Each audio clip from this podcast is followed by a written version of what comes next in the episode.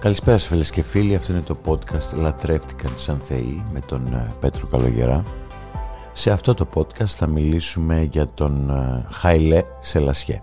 Ε, ο Χαϊλέ Σελασιέ δεν ήταν μια καθολικά αποδεκτή προσωπικότητα, αλλά η αλήθεια είναι ότι λατρεύτηκε και λατρεύεται μέχρι σήμερα σαν θεός, όχι τόσο για ό,τι έκανε, όχι τόσο για τις πράξεις του δηλαδή, αν και κάποιες πράξεις του ήταν πάρα πολύ σημαντικές και για την Αιθιοπία και για την Αφρική γενικότερα αλλά για την ιδιότητά του. Λατρεύτηκε για την ιδιότητά του η οποία συνέπεσε ε, με μια προφητεία που είχε γίνει λίγα χρόνια πριν στεφθεί αυτοκράτορας στην ε, χώρα του.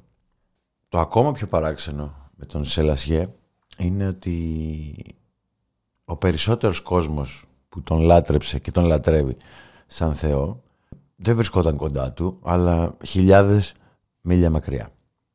Μπορεί στην Αιθιοπία μέχρι το 1974 ε, οι βασιλιάδες να, ήταν, να θεωρούνταν οι εκλεκτοί του Θεού, αλλά η λατρεία προς το πρόσωπό του, η θρησκευτική λατρεία συγκεκριμένα, εκείνη που τον έκανε επίκεντρο μιας ολόκληρης θρησκείας, που σήμερα μετράει περίπου ένα εκατομμύριο πιστούς, ίσως και περισσότερους, προήλθε από άλλη χώρα και όχι τη δική του, την οποία κατάφερε να επισκεφθεί μία και μοναδική φορά.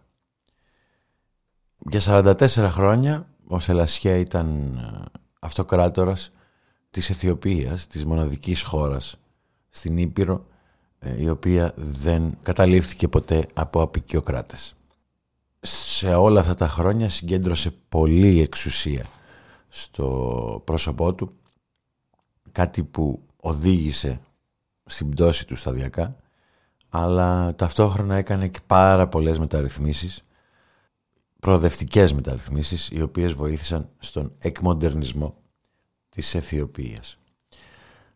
Θα πούμε λοιπόν σε αυτό το podcast ε, πώς ξεκίνησε η λατρεία στο πρόσωπό του και θα ακολουθήσουν δύο επιχειρήματα που επιβεβαιώνουν τον, τον ισχυρισμό.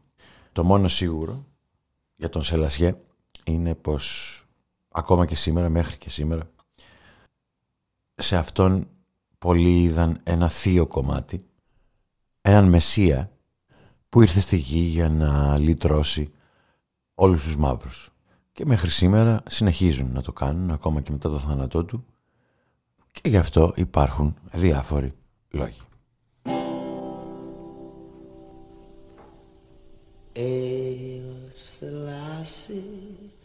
is the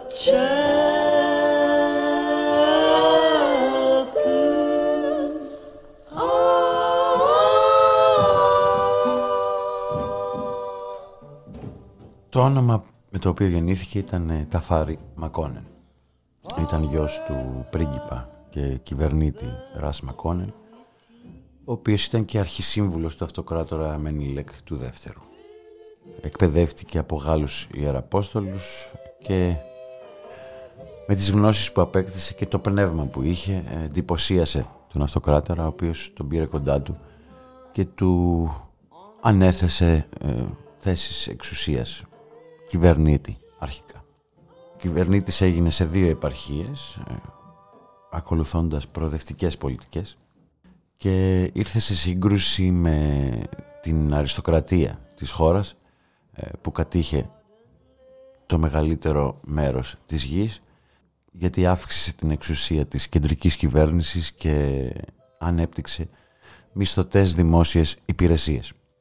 Όταν πέθανε ο αυτοκράτορας Μένιλεκ ο το 1913 ο εγγονός του τον διαδέχτηκε στο θρόνο αλλά η σχέση που είχε με το Ισλάμ τον έκανε αντιπαθή στα μάτια του λαού που στην πλειοψηφία του ε, ήταν χριστιανοί. Ο Ρας Ταφάρη, όπως λεγόταν πλέον ο Σελασιέ, έγινε το πρόσωπο της χριστιανικής αντίστασης και σιγά σιγά εξανάγκασε σε παρέτηση τον ε, αυτοκράτορα. Από τότε άρχισε η λατρεία προς το πρόσωπό του και λατρεύτηκε από τότε σαν κάτι περισσότερο από άνθρωπος τον βλέπανε σαν προστάτη του χριστιανισμού. Στον θρόνο μετά τον εγγονό του Μένιλεκ ανέβηκε η κόρη του αυτοκράτορα Μένιλεκ και ο Ράσταφάρη έγινε αντιβασιλέας και διάδοχος του θρόνου. Ε, η ζουντή του ήταν συντηρητική, ε, αλλά ο Ράσταφάρη συμβόλιζε ήδη την πρόοδο από τις θητείες που έκανε ως κυβερνήτης. Ε, ήταν ο πρώτος επίσημος ηγέτης της Αιθιοπίας που ταξίδεψε σε μέρη του εξωτερικού. Ε, πήγε στην Ιερουσαλήμ, στη Ρώμη, στο Παρίσι, στο Λονδίνο και σε πολλά ακόμα μέρη. Ακόμα και πριν την ανάδειξή του σε αυτοκράτορα, στις 2 Νοεμβρίου του 1930 είχε ανακηρυχθεί βασιλιάς.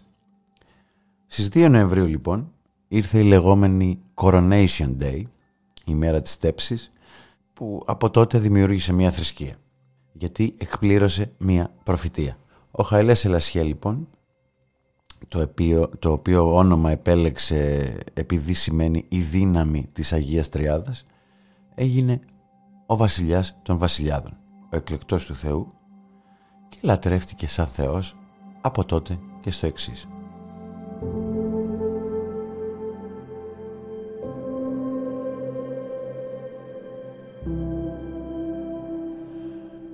Στις αρχές της ε, δεκαετίας του 1920 στην Τζαμάικα υπήρξε μια προφητεία από τον πολιτικό ακτιβιστή Μάρκους Γκάρβεϊ ο οποίος είχε πει «Κοιτάξτε στην Αφρική, όταν ένας μαύρος βασιλιάς θα πάρει το στέμα, θα σημάνει η ημέρα της απελευθέρωσης».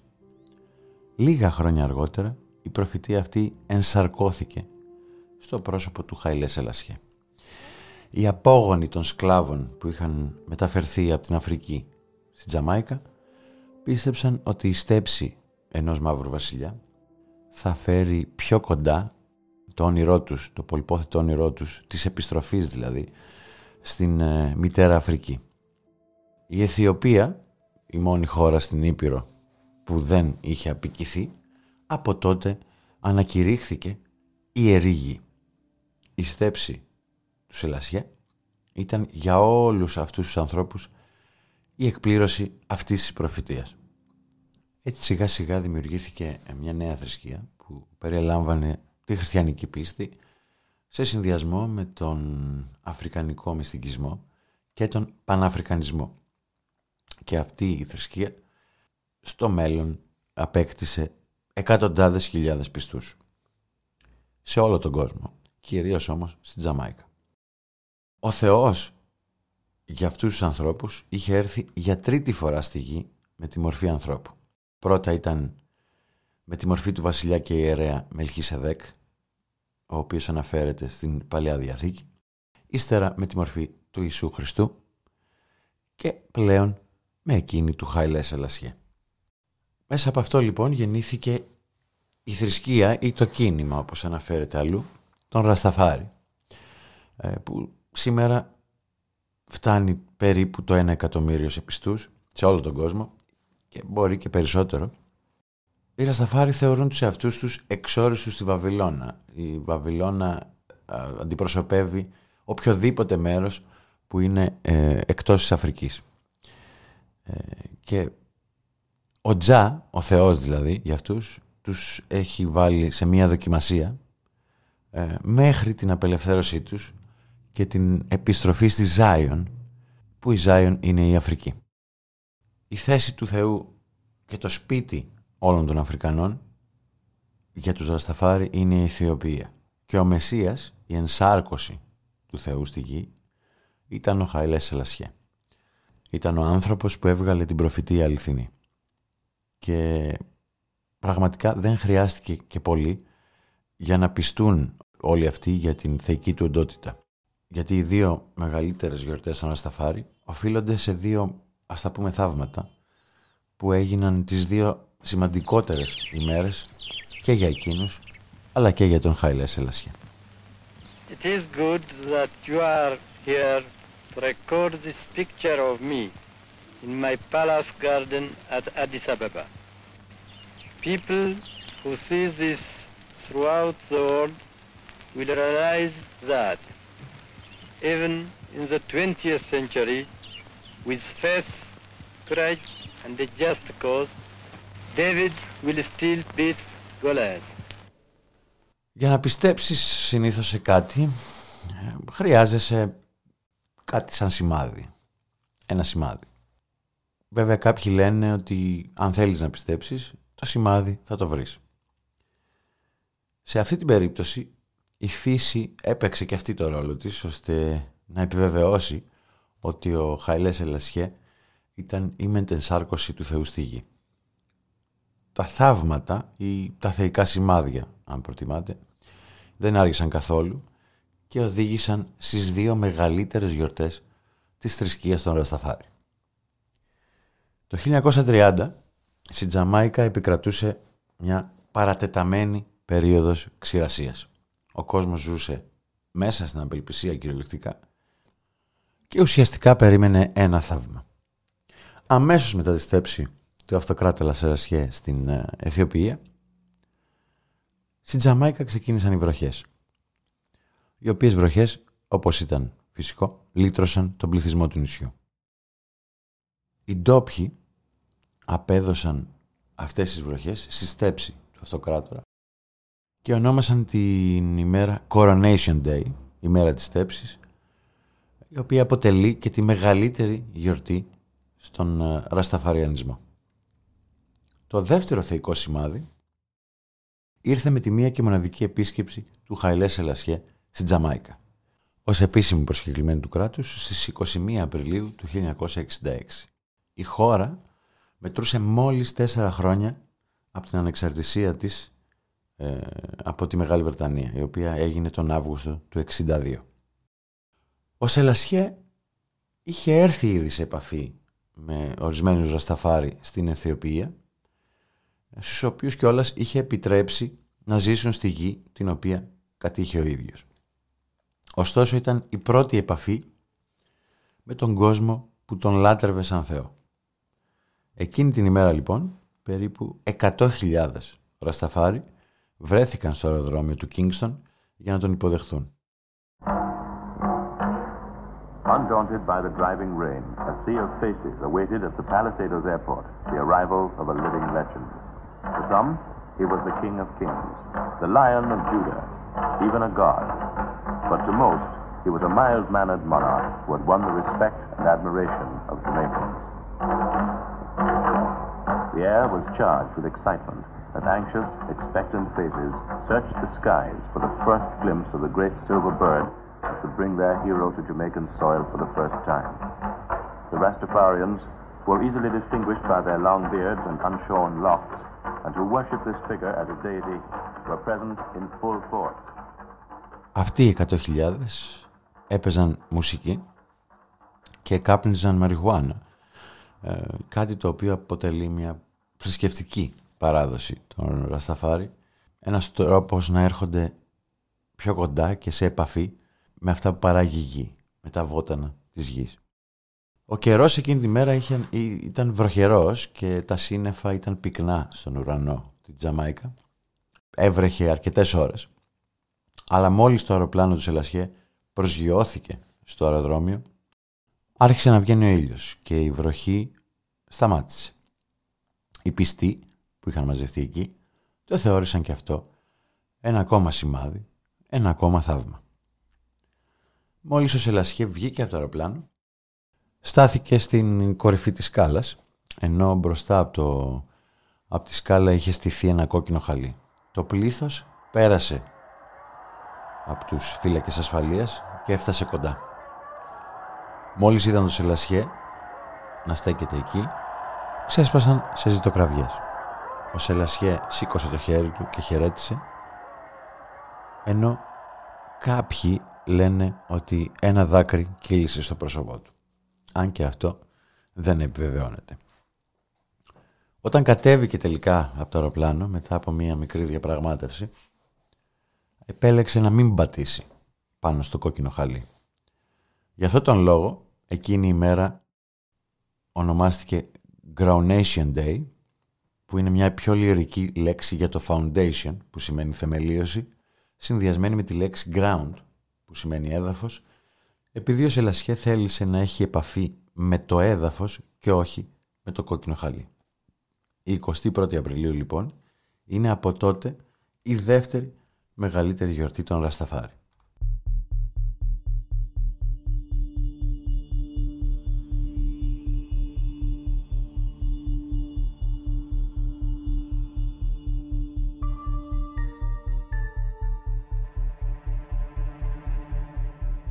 Ο Σελασιέ ε, παρέμεινε αυτοκράτορας για 8 χρόνια ακόμα, μέχρι το 1974, μετά την επίσκεψή του στη Τζαμάικα και ανατράπηκε από, ένα, από το πραξικόπημα που έγινε στην Αιθιοπία.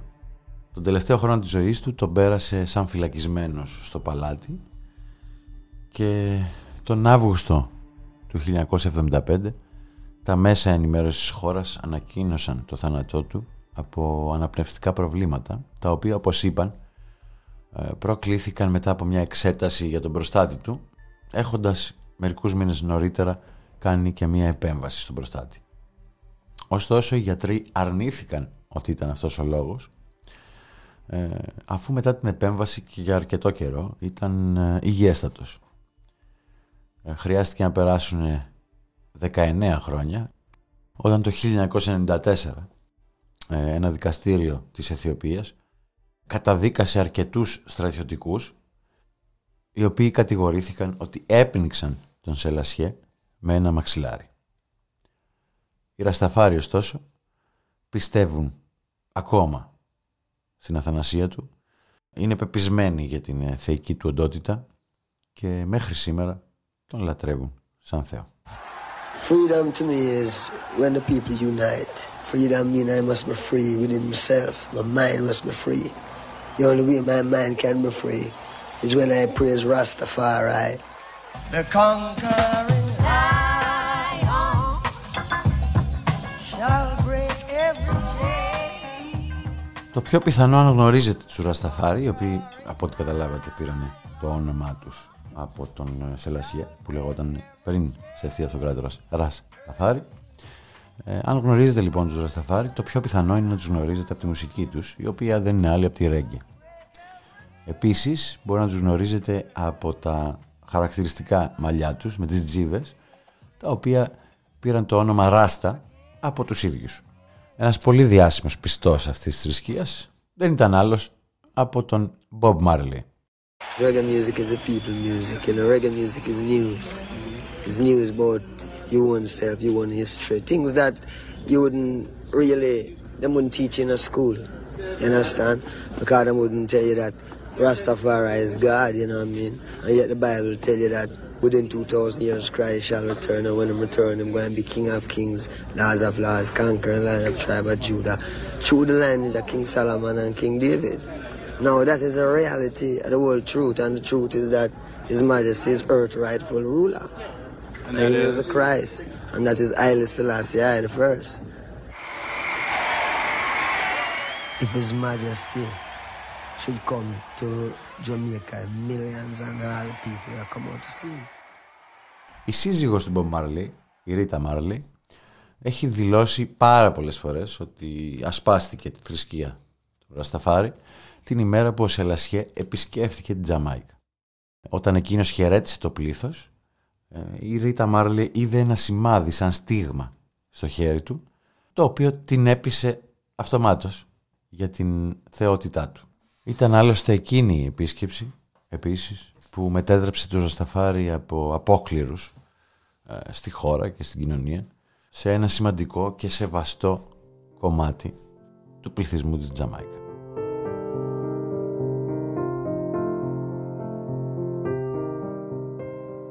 Ο Σελασιέ έμεινε στην ιστορία στη χώρα του για τις μεταρρυθμίσεις, για την κατάργηση της δουλείας, αλλά και τη σύνδεση της Αιθιοπίας με τη διεθνή πραγματικότητα. Λατρεύτηκε εκεί, αλλά ήταν στη Τζαμάικα που τον είδαν σαν Θεό. Το 1978 έγινε στη Τζαμάικα μία από τις πιο σημαντικές συναυλίες όλων των εποχών, το One Love Peace Concert, με την οποία έληξε μια περίοδος βίας στην πολιτική σκηνή, αλλά και στους δρόμους. Να φανταστείτε ότι λίγες μέρες πριν ε, εμφανιστεί ο Bob Marley σε αυτή τη συναυλία έγινε απόπειρα δολοφονίας εναντίον του. Παρ' όλα αυτά ανέβηκε στη σκηνή και τραγούδισε. Και αυτή λοιπόν η συναυλία έγινε στην επέτειο της επίσκεψης του Σελασιέ στη Τζαμάικα. Γιατί τόσο σημαντικός είναι ο Σελασιέ για εκατοντάδες χιλιάδες κόσμο, γιατί τόσο έχει επηρεάσει το πέρασμά του από τη γη, κατά το οποίο πρόλαβε να λατρευτεί σαν Θεός. Αυτός λοιπόν ήταν ε, ο Χαϊλές Σελασιέ, ο αυτοκράτορας της Αιθιοπίας, ο βασιλιάς των βασιλιάδων, ο Μεσσίας και ενσάρκωση του Θεού για τους Ρασταφάρη, ένας άνθρωπος που ήταν αμφιλεγόμενος, αλλά παρόλα αυτά λατρεύτηκε και λατρεύεται μέχρι σήμερα, σαν Θεός.